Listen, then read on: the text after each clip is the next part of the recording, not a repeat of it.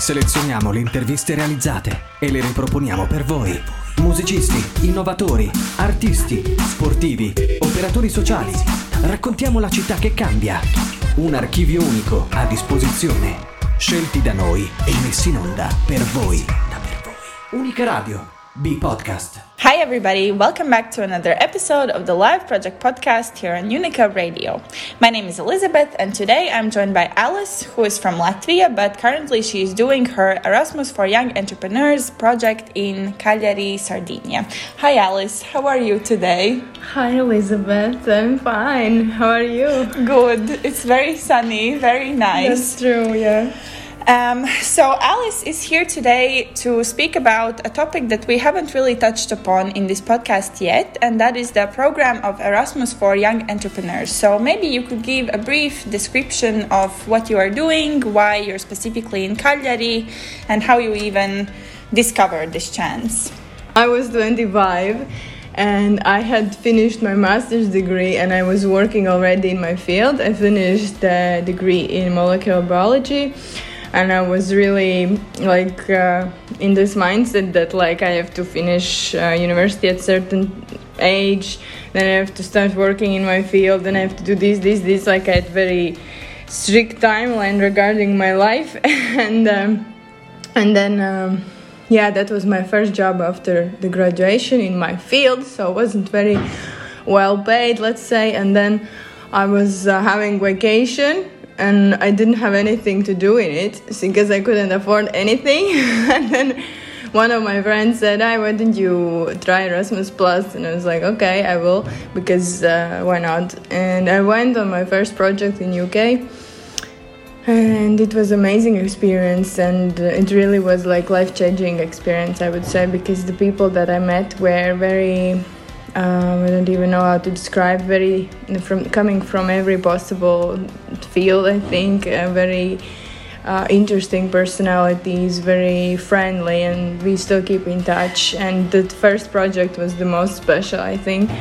But I suppose that everyone would say that their first was the best, and. Um, so I came back and I was like, I, I don't know what I want even what I want to do because I've met all of these people with uh, so different life stories and experiences, and I was rethinking my life again. And so I went to a couple of more of the project. After that, I decided that I would like to have my own NGO and also give the opportunity to go abroad to other people um, so, meanwhile, I was kind of battling with myself. Uh, should I stay in my field or should I go to someone something else? But I stayed. I changed my job to another one, but it was still in the same field. Um, and so I had an NGO parallel to my full time job. And yeah, and it was uh, quite slow beginning. Uh, and um, then there was covid in the middle. During those two years basically nothing happened. So it was like quiet time.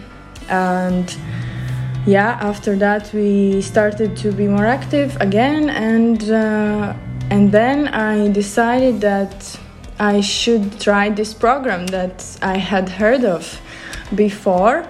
Uh, why seemed so interesting was because it gives the opportunity to people who have some kind of business idea in their mind but they're really not ready to to like try it immediately uh, either because of lack of experience or knowledge or maybe just a bit of fear of unknown. So this is the possibility that you um, find a host entrepreneur that is working in the field that you're interested in. And the host entrepreneur will host you for a certain amount of time. It can be minimum one month maximum six months. And during this time you can learn as much as you can of course or want uh, from your host. Uh, and for the host is convenient because they get one more employee. They might get your perspective of things uh, your ideas uh, i know access to new market uh, and so on. So it's like win-win. And they don't have to pay a salary because the salary is uh, paid by um, the program. So you get like a monthly allowance that is um, uh, that depends on which country you will be based. So i am based in italy so my monthly allowance is 900 euros. Um, yeah so why it's called young uh, entrepreneurs is not because there is an age limit. It's uh, it refers to experience in entrepreneurship. So you can apply for this program if you if you don't have entrepreneur entrepreneur entrepreneur uh, experience yet or uh, if you already have your business but less than three years. So if you so you consider still as young entrepreneur an experienced entrepreneur.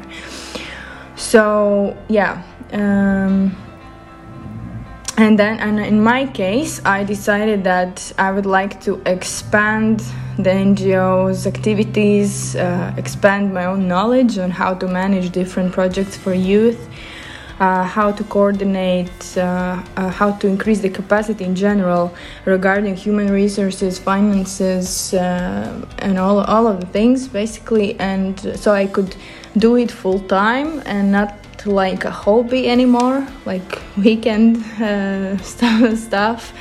Uh, yeah, so I I applied.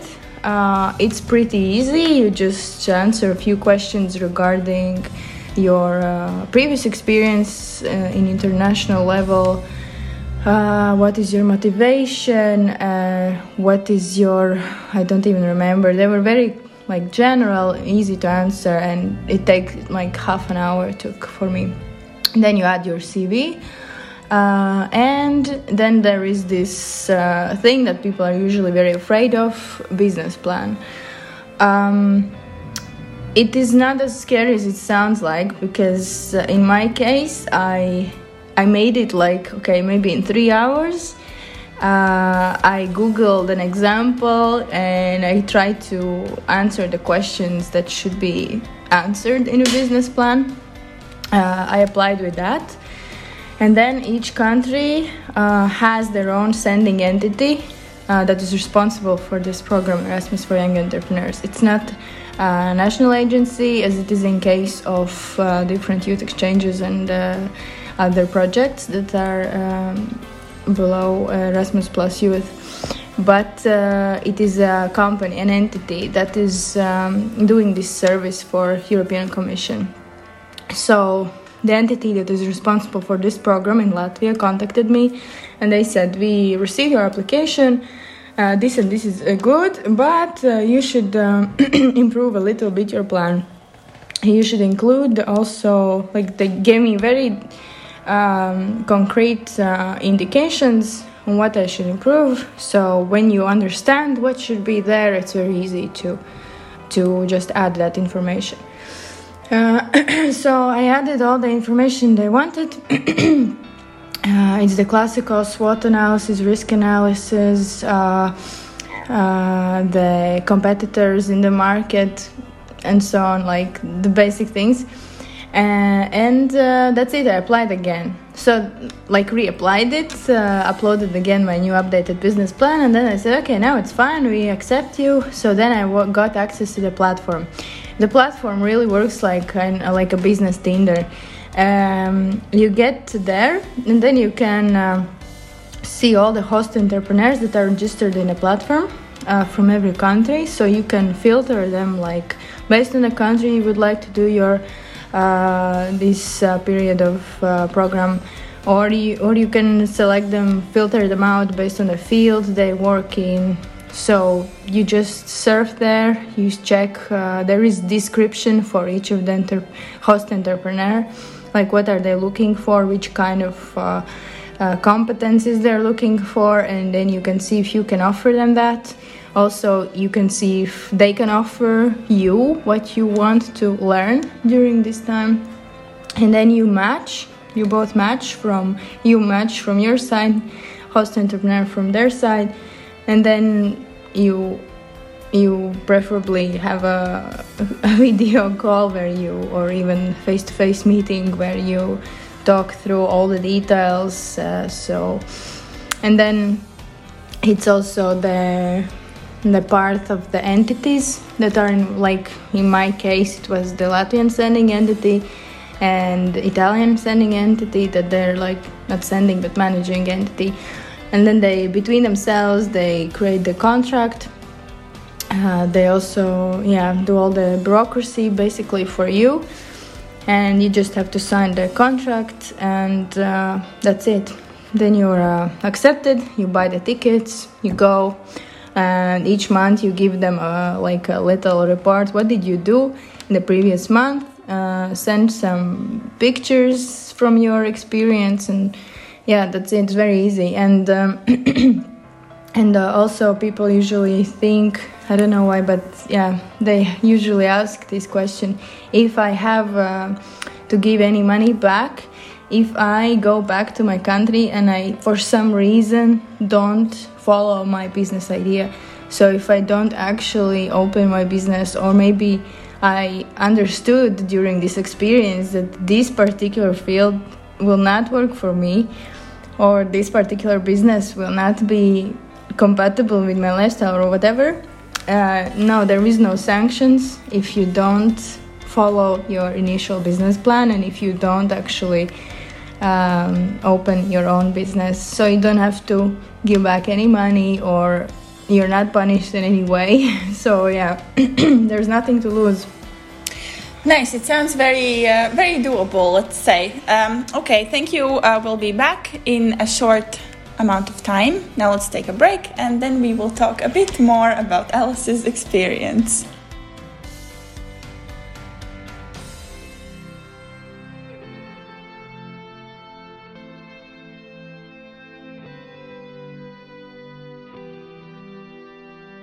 So, hi everybody, welcome back to our Project Live podcast. Uh, as I already mentioned before, today I'm here with Alise, who is from Latvia, and she's doing her Erasmus for Young Entrepreneurs program here in Cagliari.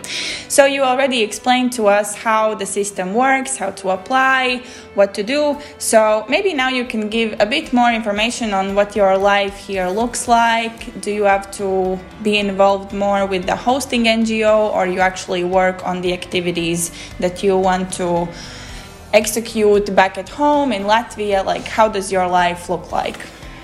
okay, yeah, so what I included, as I previously mentioned, what I included in my initial plan uh, on what how I want to spend my time here was to increase the capacity of my own NGO. So uh, the hosting uh, uh the hosting NGO is giving me a lot of responsibilities uh, related to what I actually wanted to learn. So right now I am uh, helping to manage uh, two large-scale projects, Key Action 2 projects. One is about um, social entrepreneurship and the other one is about creating uh, tools for uh, people with sensory disabilities. Uh, it is uh, a new perspective for me because before that I had only I had experience only with managing uh, smaller, much smaller scale projects, uh, and um, I also uh, wrote that I would like to write my first uh, European Solidarity Corps project, which I did as well. Um, then uh, I also want to understand better how the how to manage the finances in a way that the financial flow is more sustainable and in, like sustainable in the long run. So it's not like that that you know you have a project you can uh, um, hire people and then the project finish uh, the people obviously is not they're not gonna wait until you have another one. So like uh, there is the continuous flow of uh, of the of the project and of the finance of course as well so that you can actually keep the people that you've trained and uh, who are already professional. Um, yeah so my day uh, goes by like mostly i'm doing uh, something related to these two uh, projects then, as well, I'm involved in uh, preparation of a very large uh, event in the summer that's gonna be here in that's gonna take place here in Sardinia. It's called International Summer Week, and we will have uh, um, 100 around 150 people. Um, and then I was also involved uh, in other events that took place here uh, that we had in last uh, when was it February? Yes, last February. Uh, yeah, that was uh, as well uh, quite large scale, which we, we had how many people? Around 100 people and uh, many NGOs involved, and I, I can see how much preparation is necessary for for events at this scale. Uh, I can see the different aspects of it, like the social media campaigns, um, emailing correspondence with all of them, uh, material preparation, workshop preparation. I was also given a chance to lead my first training course on my own. So, yeah, that was a very great experience. And I really, really enjoyed it. So I'm really, very excited to um, to see what's gonna, how it's gonna go for the next, how many months I still have left imagine okay my next four months yeah so you've just uh, begun really yeah but, but it, it seems like it's so much yeah but it's really it is like that because mm. we have done a lot because yeah they have uh, quite um, uh, quite uh, some uh, people here, this permanent staff, volunteers, so we really have a capacity to do a lot of things. That sounds very nice. Um, sounds like an experience everyone should go through. Yeah, definitely. Once in their lifetime. As I said, you have nothing to lose. You can only win. Because yeah, why why not? So after a short break, we will be back and slowly come to an end to our conversation today with Alise.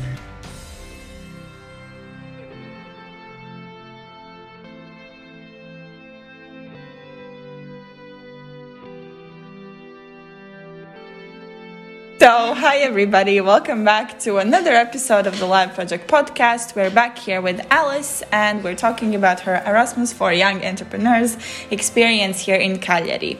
So, Alise, you already explained more about the program, what you do here, and now, as you said, you have four more months. Do you have an idea of what's next in your path after this? Um, yeah, good question. Um, yeah, so I'm I am right now. I'm thinking that I'm gonna be one of those people that actually go back and uh, use the uh, the gain experience and knowledge uh, for the purpose that I initially anticipated. So yeah, I would like to increase the capacity of human resources, finances, and overall uh, overall capacity.